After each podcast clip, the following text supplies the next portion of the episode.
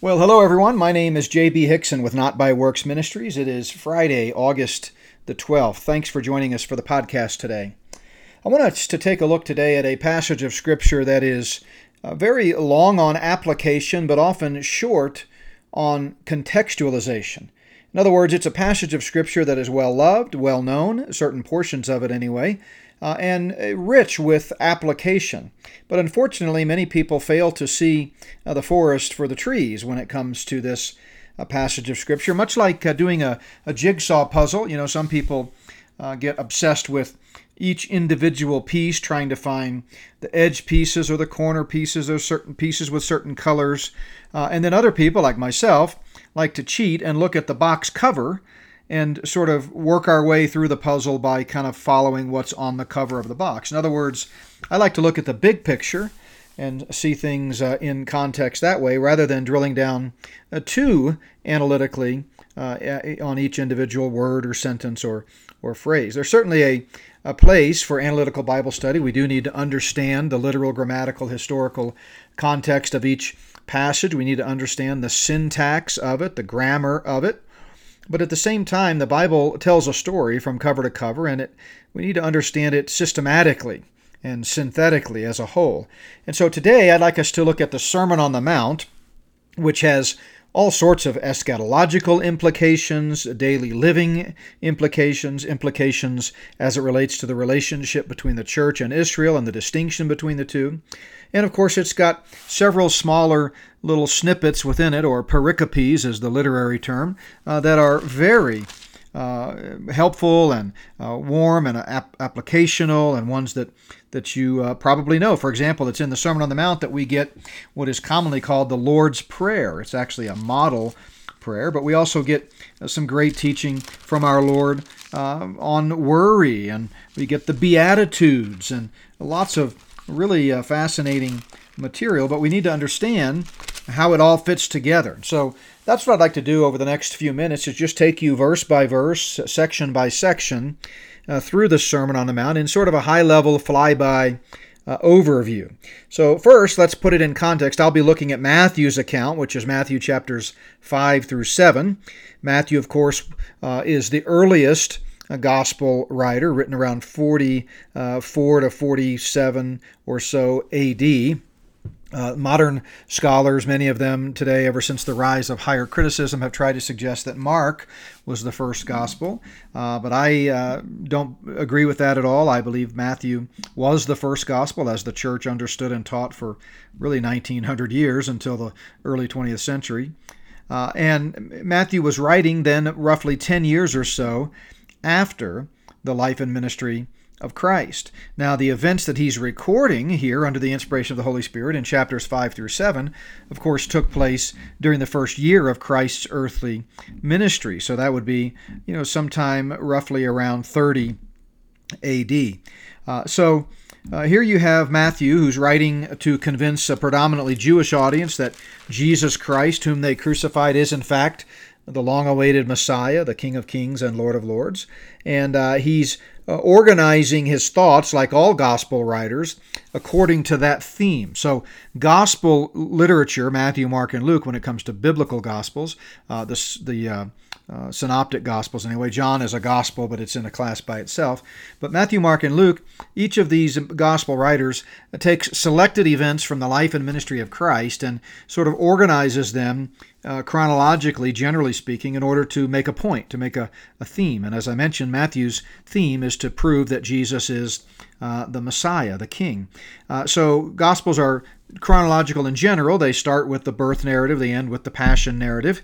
But along the way, there's some things that are kind of uh, structured in order to make a point. And, and you see that very vividly in uh, Matthew's Gospel. So, he, the Sermon on the Mount is the first major teaching of Christ that Matthew records. Now we know by comparing uh, the Matthew, Mark, and Luke uh, that it probably happened a little bit later into his first year, not right out of the chute, but Matthew includes it here uh, to make a point. So, if you kind of look at the flow of thought in Matthew, of course, he begins with the genealogy, then we have the birth of Christ and the visit of the Magi, and then you have um, you know John the Baptist and Satan's uh, tempting Jesus in the wilderness, and then Jesus at the end of chapter four begins his Galilean ministry, calls his disciples, and so forth, and then Matthew records this sermon on the Mount. It's it's called the Sermon on the Mount for obvious reasons because he gave this sermon atop of a mountain, and multitudes had gathered. But as we're going to see,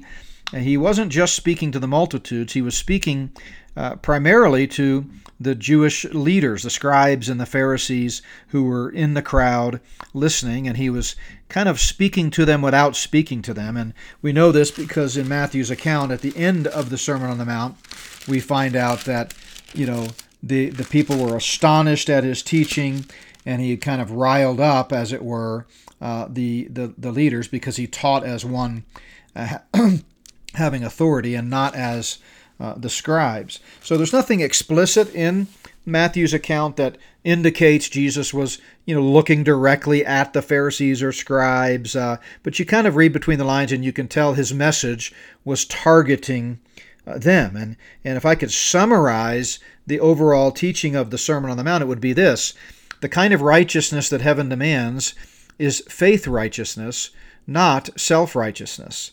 And so Jesus comes on the scene in a first century Jewish uh, uh, context where the Jews, by the time of Christ's ministry, had really drifted far away from the intent of the Old Testament law. They had forgotten that Father Abraham himself was made righteous by faith, and they had convinced themselves that they could be made righteous before a holy God by keeping a list of do's and don'ts and a checklist with dotting their I's and crossing their T's. They had kind of come up with 613 laws that they thought they had to keep and and so the Pharisees and and Sadducees were and the scribes the leaders within Judaism were very good at kind of outwardly making sure they you know looked the part but their heart was far from him and Jesus as he so masterfully does. Of course, he's the Son of God, God in the flesh. So, but he's also, humanly speaking, a, a phenomenal teacher, and he he he's able to draw that out of them and, and make the point without explicitly saying it the way I just sort of summarized it. So he begins the Sermon on the Mount with the famous Beatitudes, and that's basically just his way of getting their attention because he starts out by saying just the opposite of what you would have expected in that culture. He's pronouncing blessing on people who culturally would not have been blessed. Uh, it's not the poor that were considered blessed, it was the rich. It's not the meek that were considered blessed, it's the strong. It's, it's not those that are persecuted that are considered blessed. They're, they, they, they're not considered blessed. They're, they're suffering, you know.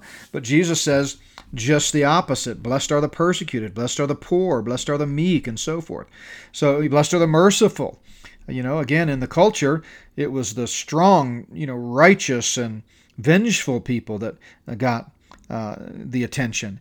And so Jesus is just sort of getting their attention by making these broad statements that would have undoubtedly caused the crowd to scratch their heads and caused the Pharisees to sort of gasp and say, What in the world is this guy talking about?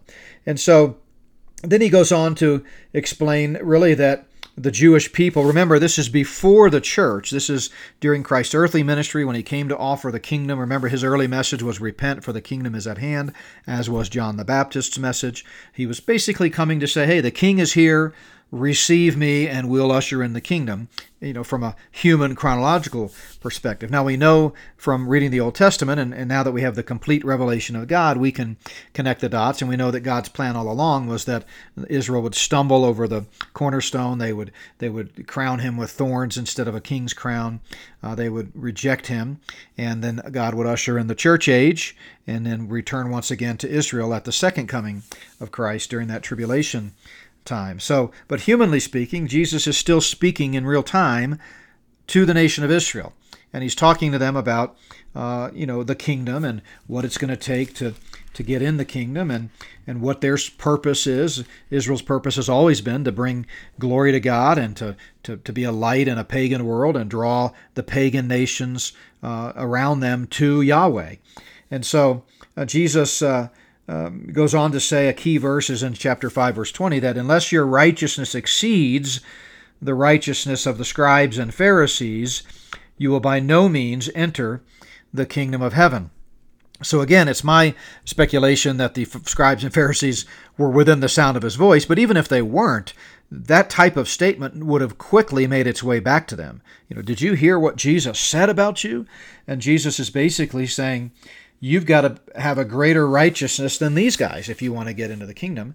And you can almost hear, you know, the gasps from the crowd because in that culture they thought, even though they they recognized that the scribes and Pharisees lorded it over them and were arrogant, uh, they nevertheless thought, hey, these guys have it together. They dress right, they talk right, they walk right. Uh, so they were sort of the standard.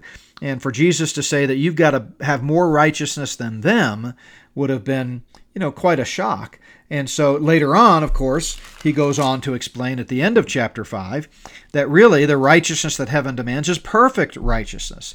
He says, Therefore you shall be perfect, just as your Father in heaven is perfect. And so, between his statement of your righteousness has to be better than the Pharisees or you'll never get into the kingdom, and his statement, you've got to be perfect, he begins to chip away at the assumptions of the Jewish people in the first century. And he begins to explain things like, well, you may have uh, been patting yourselves on the back because you've never committed murder, so you haven't violated that command.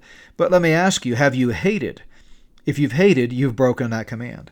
You may be patting yourselves on the back because you've never committed adultery, as the law says, but I'm here to tell you if you've lusted, you've broken that commandment. So he's beginning to, to remind them that it's not their outward behavior that matters, it's a matter of the heart. In other words, it's not what you do that matters, it's what's in your heart. And as he would say uh, time and again in various different ways throughout his ministry when confronting the scribes and Pharisees, uh, they their heart was far from him. They had never trusted in God to save them, and instead had thought they could save themselves by doing good works. So throughout the rest of chapter 5, uh, leading up to that statement, you got to be perfect, he's just kind of reminding them that the very things that they think, you know, give them standing before God actually really don't unless it's born out of a pure heart. And then in chapter 6, uh, he continues to kind of uh, poke a little bit at the uh, scribes and Pharisees by talking about, you know, don't do your charitable deeds before men, you know, don't uh, uh, make an open show of it when you do it. Don't pray loudly so that everybody can hear you. Don't, you know, fast in such a way that everybody knows that you're fasting. Those types of things. Um, the the model prayer, by the way, that he gives in the midst of this, which the church historically has sort of taken up and uh, incorporated into corporate worship, uh, it's kind of interesting because what Jesus was indicting there was these repetitious prayers that the self righteous scribes and Pharisees would pray very loudly. And Jesus plainly says, when you pray, do not use vain repetitions. Um, as the heathen do, for they think that they will be heard for their many words. He says, Don't be like them. And Jesus, sort of implicitly there, is, is likening the heathen, the Gentile, un, you know, non-Jews, to the self-righteous Jewish leaders who were really no different uh, than the, than them. And so he says, don't be like them. And, and he says, so when you pray, pray something like this. And then what we know as the Lord's Prayer, this was really the first time it had ever been voiced or uh, recorded, as Matthew recorded it under the inspiration of the Spirit. And of course, it begins, Our Father in heaven, hallowed be your name. Your kingdom come, your will be done on earth as it is in heaven. Give us this day our daily bread, and forgive us our debts as we forgive our debtors. And do not lead us into temptation, but deliver us from the evil one. For yours is the kingdom, and the power, and the glory forever. Amen. And so I just find it uh, somewhat uh, interesting, almost humorous, that the church took that sample prayer that Jesus gave and then made it into this formulaic, repetitious thing that a lot of churches say every Sunday. And of course, it's part of the Word of God. Anytime you recite the Word of God, that's that's wonderful. But there's nothing, you know, about the Lord's Prayer itself that is any more sacrosanct than any other part of Scripture. And in fact, when we turned it into a repetitious statement that we say every Sunday, we're doing just the opposite of what Jesus meant when he gave the sample prayer. But all of this was just part of, once again, indicting uh, the Jewish leaders uh, and any of the common folk that were on the hillside that day who had the same impression that somehow to measure up they had to be like the Pharisees, they had to be like uh, the scribes. And then, of course, chapter 6 includes a really uh, wonderful section that I think transcends time and it has timeless truths uh, that can very easily be applied in any age about worry. And, you know, the again, this is just uh, targeting the self selfishness, the self centeredness uh, of people in their day that thought they had it all together. And uh, and he says, look, you, you know, you don't need to worry about all these things. You need to trust God. In fact, worrying isn't really going to change anything at all.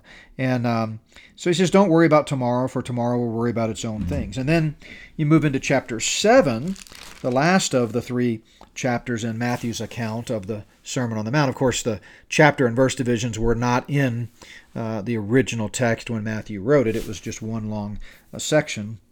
But he gets into uh, the section on judge not that you be not judged. Now, in chapter 7, we have a couple of key, uh, really three key passages that have been, you know, really uh, uh, obliterated in the common interpretation that people make today. And this is one of them. How many times have you heard someone say, "Judge not that you be not judged," and with what judgment you judge, it'll be, you know, it'll be come back on you. Why do you look at the speck in your brother's eye but not consider the plank in your own eye? You know, so people take that verse out of context and say there's never an occasion to judge others. Well, of course, comparing Scripture with Scripture, there are plenty of passages that tell us we should, in fact, uh, d- judge others based on certain criteria, and you know, notice that and evaluate that and recognize that. In some cases, avoid their behavior and that kind of thing. What Jesus was really uh, rebuking here was the kind of judgment that the Pharisees and scribes were exhibiting, which was this high and mighty, arrogant, pious viewpoint where they looked down condescendingly upon others who weren't as good as they were. That's the kind of judgment that Jesus is, you know, criticizing here. In fact, he says it plainly in verse 5 of chapter 7 Hypocrite, first remove the plank from your own eye, and then you will see clearly to remove the speck from your brother's eye. And this is a very meaningful passage for for me and our ministry because of course at not by works ministries we're passionate about the clarity accuracy and urgency of the gospel that undergirds everything we do all of our bible prophecy teaching and conferences and books. It's all about getting the gospel out there.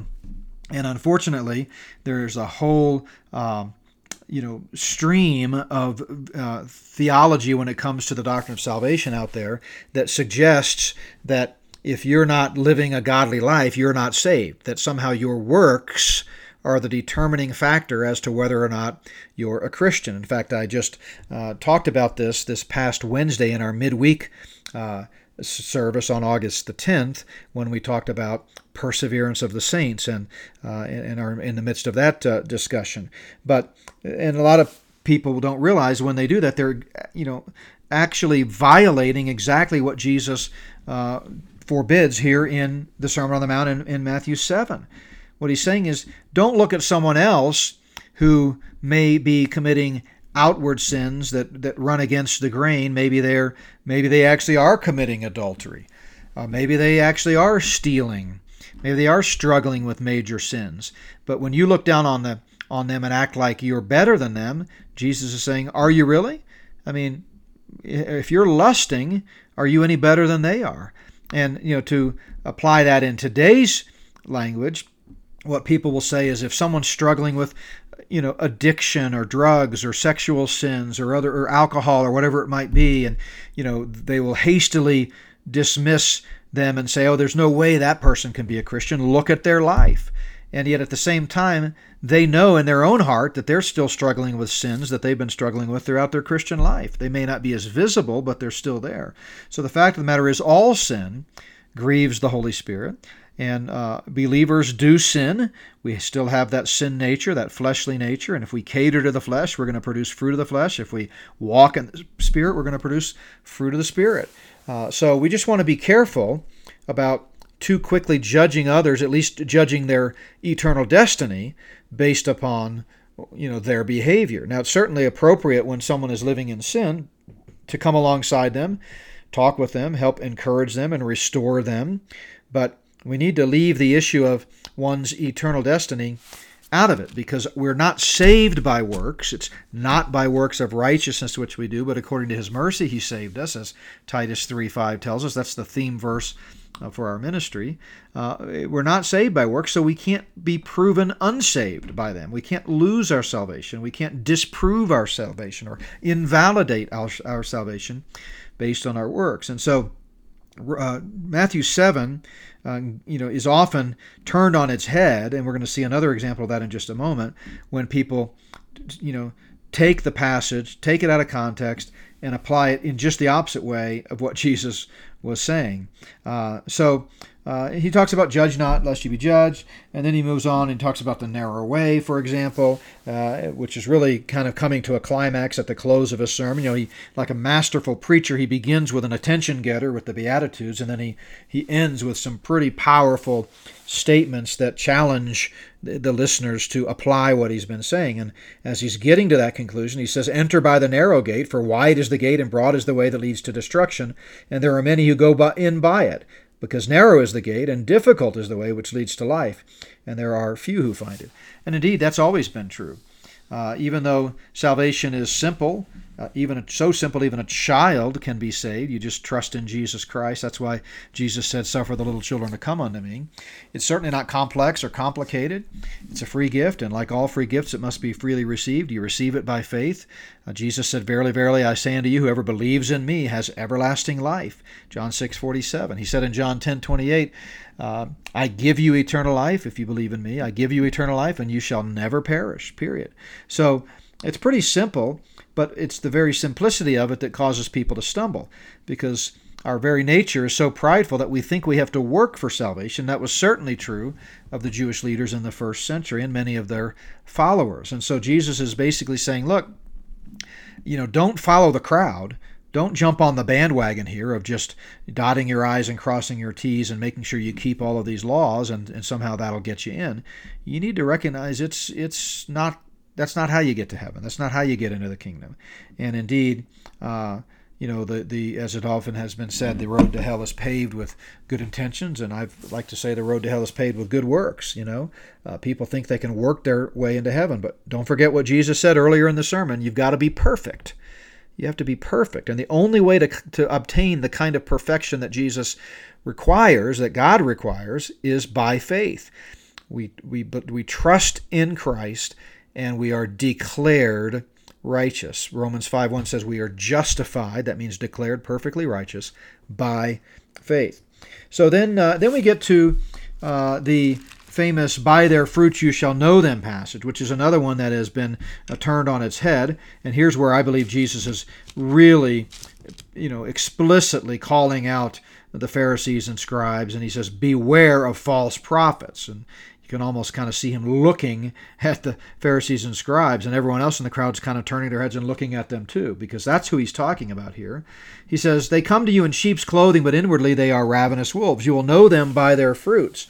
Do men gather grapes from thorn bushes or figs from thistles? Even so, every good tree bears good fruit, and a bad tree bears bad fruit. A good tree cannot bear bad fruit, nor can a bad tree bear good fruit. Every tree that does not bear good fruit is cut down and thrown into the fire. Therefore, by their fruits you will know them. So that's just an extended metaphor. He wasn't talking about literal trees and literal apples and oranges here. He was just saying, in the same way that a good tree is going to be filled with fruit and be luscious and healthy but a bad tree is going to be you know rotten and it's not going to produce much of a harvest every year. In the same way you can kind of tell that, that the same way that you can tell what's a good tree and what's a bad tree by the product of the fruit uh, you can also tell a false prophet by the fruit. Well what is the fruit that he's talking about there? Uh, well, if you go a couple chapters over, Jesus uses the same analogy in Matthew chapter 12 when he's talking about a tree being known by its fruit. And he says, uh, either make a tree good and its fruit good, or else make a tree bad and its fruit bad, for a tree is known by its fruit. You brood of vipers, and here he is directly speaking to the scribes and Pharisees.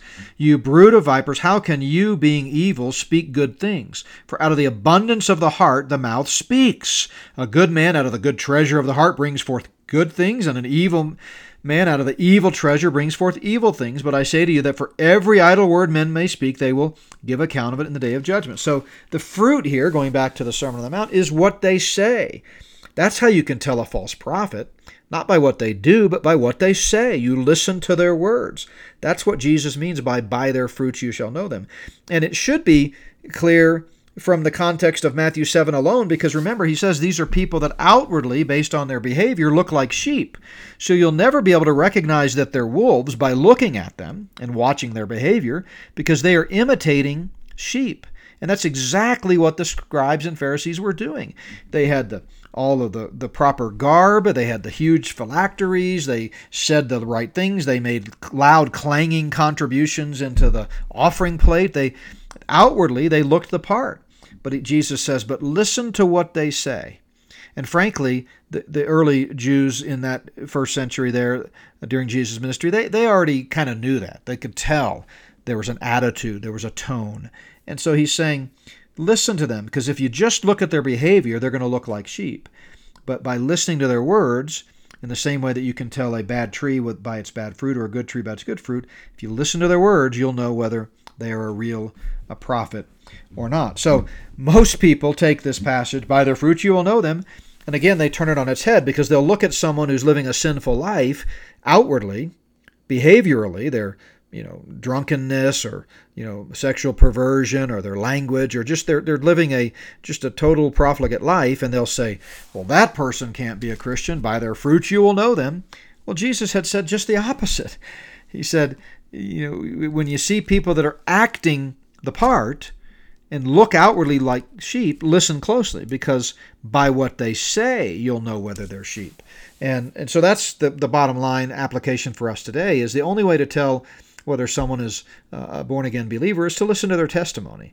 And if they indicate by their own profession that there's been a time in their life when they trusted in Jesus Christ, the Son of God, who died and rose again to pay their personal penalty for sin, and they placed their faith in Him as the only one who can save them, well, then we have to take them at their word because uh, only they know whether they've believed something. It's not for us to say whether someone has believed something or not.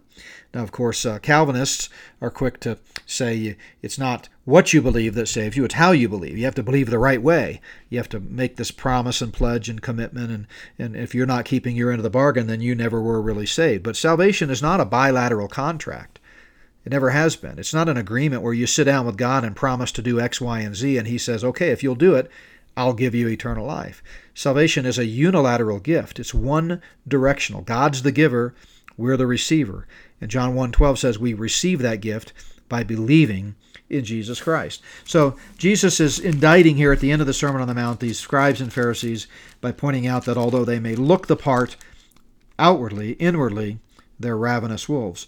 And then he, he sort of directly summarizes what he's saying in the next section of chapter 7, coming to the close here. He says, Not everyone who says to me, Lord, Lord, shall enter the kingdom of heaven, but he who does the will of my Father. Well, what's the will of the Father? To believe in me. Jesus said that plainly in John 6, verses 39 and 40. So basically, saying just because you call out, Lord, Lord, it doesn't mean you're a kingdom citizen. You're in our language today as the church age, it doesn't mean you're a born again Christian. And these Jews, many of them, are going to be surprised someday because he says, Many will say to me in that day, Lord, Lord, haven't we prophesied in your name and cast out demons in your name and done many wonders in your name? And he's going to declare to them, I never knew you. Depart from me, you who practice lawlessness. In other words, at the second coming, many Jews will be shocked to find out they're not going to get into the kingdom because they never had the righteousness that the kingdom requires, which is faith righteousness.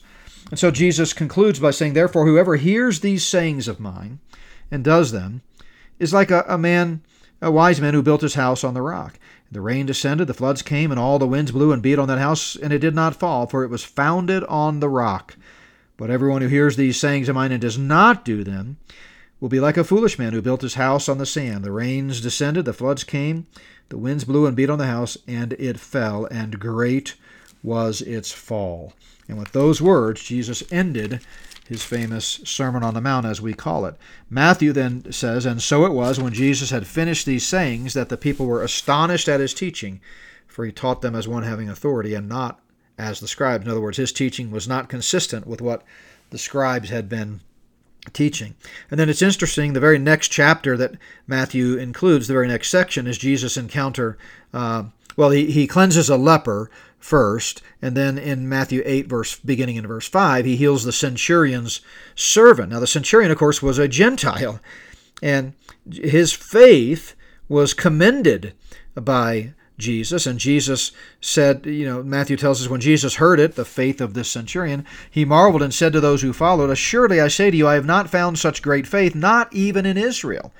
So here you go. Matthew is making the case in his gospel that the the self-righteous scribes and Pharisees uh, did not have faith they were just basically keeping the law legalistically without ever trusting in God. And here, this dirty, rotten, filthy Gentile, who, according to the Pharisees and scribes, would have been far from the kingdom, was in fact commended as having great faith. And then Jesus makes it clear when he says, I say to you that many will come from the east and the west, meaning Gentiles, and sit down with Abraham, Isaac, and Jacob in the kingdom. But the sons of the kingdom, meaning unbelieving Jews, the ones to whom the kingdom really belongs, they're going to be cast out into outer darkness.